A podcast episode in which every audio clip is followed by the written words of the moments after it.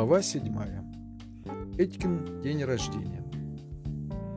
Со всеми этими автомобильными страстями как-то немного забылось, что в тот день вся прогрессивная Германия должна была отмечать Этькин день рождения. На этот вечер намечались грандиозные посиделки. Для этого благородного дела был уже зафрахтован небольшой греческий ресторанчик, и были приглашены гости. Вся русскоговорящая витенская тусовка и тусовка из города Кассель, где проживает Эдикин брат Генрих. Я вспомнил, что собирался написать поздравительное стихотворение по этому совсем неординарному поводу. И поэтому сразу после завтрака, вместо того, чтобы сесть за руль, сел за письменный стол и полностью погрузился в империи стихосложения. Другими словами, начал кропать стишок.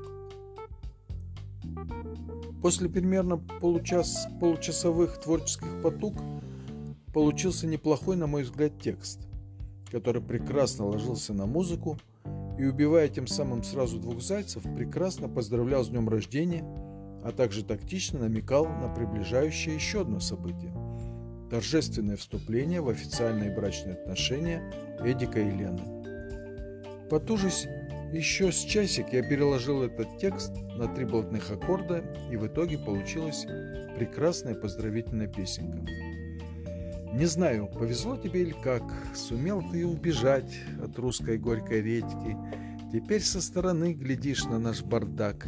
Тебе я с этим поздравляю, Этька. Пусть расстояние диктуют свой закон, теперь с тобой встречаемся мы редко, но с глаз долой не перешло из сердца вон. Тебя с этим поздравляю, Этька. Да эти годы потерял совсем не зря.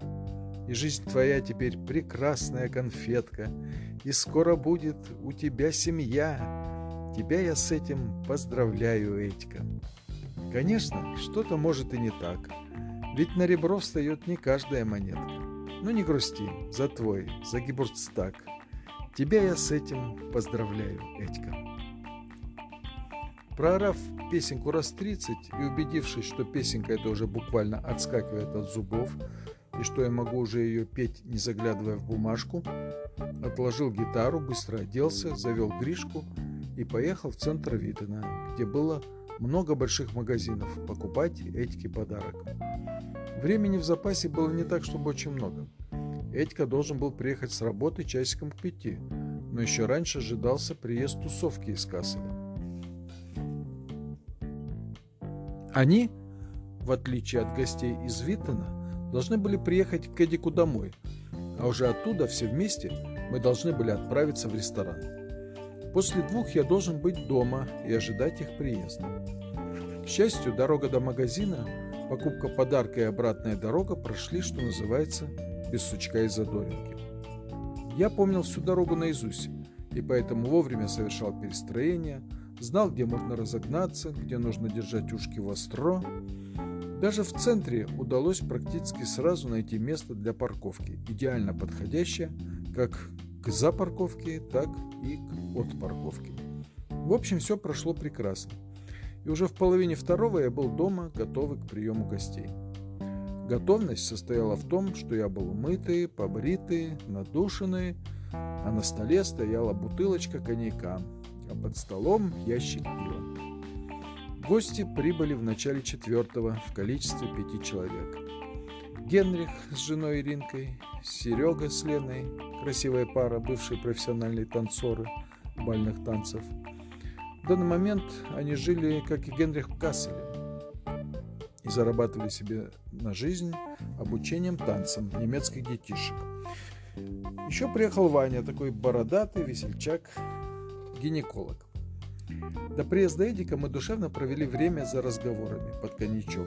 Звездой наших посиделок был, конечно, Иван-гинеколог.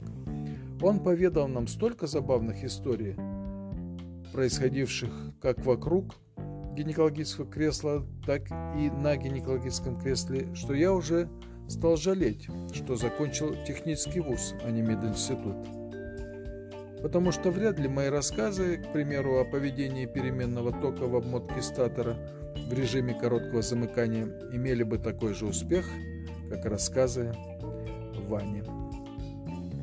Хотя, если быть до конца откровенным, одна такая медицинская история в моем багаже есть. Как мы с другом Женей, прикинувшись студентами-медиками, принимали роды. Довольно забавная история. Я вам ее как-нибудь обязательно расскажу. Продолжение истории в следующем подкасте. Спасибо за внимание.